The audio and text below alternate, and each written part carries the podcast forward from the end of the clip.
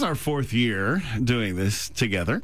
Uh, back in 2015, I taught Passover from the perspective of Jesus as our bridegroom and us as the bride of Christ, which is where we first started the study the spouse, study your spouse kind of concept.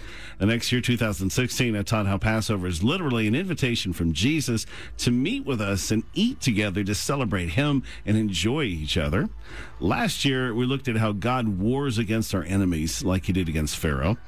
Uh, this year, since the number eight, the, the Jewish word het, has to do with walls and boundaries, I'm going to show you how God established Passover to tear down walls, erect walls, and make doors for us. All right. So every year, as you could probably tell from that, is different. So every Passover is different. We're going to spend too mornings looking at this today and tomorrow.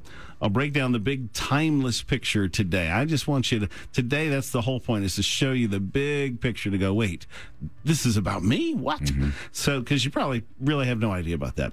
So, tomorrow we'll have the basic Passover Seder. It's a little more built for Gentiles. So, we're going to stream it on Facebook Live so you can take part two. For the Jews, by saying it's a little more Gentile, for the Jews, Passover or Pesach means retelling the story of Moses, their exodus from Egypt, while having a long, fun meal with lots of special food items, except gefilte fish, which. Since most of you listening are Gentiles, I'm going to redo the normal Passover Seder to put the focus not just on Egypt with the Israelites, but on what God has done for all mankind. That's all of us. From Eden to Egypt, from Jesus on the cross to the modern day church. We'll track all the way to the wedding supper of the Lamb in heaven. All of that has to do with Passover. We're going to celebrate the timeless Passover tomorrow. We'll get great foods and tell lots of stories, and I hope it'll work on Facebook Live. We're just going to hope for the best that we can translate into breakfast, first Seder, first ever, and on Facebook Live. Okay, as Christians, why should we care about Passover? Second Timothy 3. All scripture is given by inspiration of God and so six things profitable for doctrine, for reproof, for correction, for instruction in righteousness, that the man of God may be complete, thoroughly equipped for every good work. Mm-hmm. I want all of those, by mm-hmm. golly. Are you complete and thoroughly equipped for every good work? Mm. Is it possible that it's because you're missing the doctrine, reproof, correction, instruction and righteousness that the Israelites neglected to their peril? That's a big yes, is the correct answer to that one. As Christians, we think of Jesus becoming flesh, dying for our sins, rising again 2,000 years ago. But when God put on flesh, Jesus, this is 2,000 years ago, Jesus was referred to as the Passover lamb.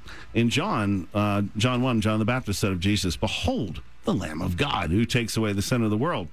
1 Corinthians 5, Paul refers to him like this For Christ, our Passover lamb, has been sacrificed. All right, they were both calling Jesus the Passover lamb 1,500 years after the Passover lamb was slain in Egypt. But the story is still much bigger than that. Passover story is literally timeless. Jesus is the beginning and the end. He was redeeming us long before the cross. Even though he walked the earth 2,000 years ago, he never stops being a lamb. In fact, Jesus loves to reveal himself to us so that we can encounter him in a new way and come to know him even better than we already do.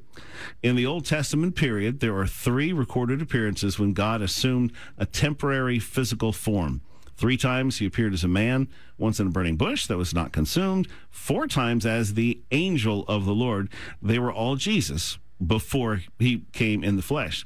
He appeared to Hagar to spare Ishmael. He appeared to Abraham at Mamre right before Sodom and Gomorrah. He appeared to Abraham on Mount Moriah uh, dealing with Isaac. He appeared to Jacob, wrestled with him. He appeared to Moses in the burning bush. He appeared to Gideon as the angel of the Lord.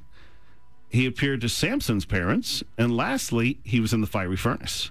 That's eight different encounters and revelations of Jesus in the Old Testament. Every one of them encountered him in some way and received a revelation of who he was based on that encounter. All right, we didn't really have those. We can read about them, but we didn't have those. All right, coming up, we're going to look at the New Testament period, not just uh, what, what we know of him, but how he revealed himself all the way from what we would call Matthew to Revelation. And we're digging in to the Passover.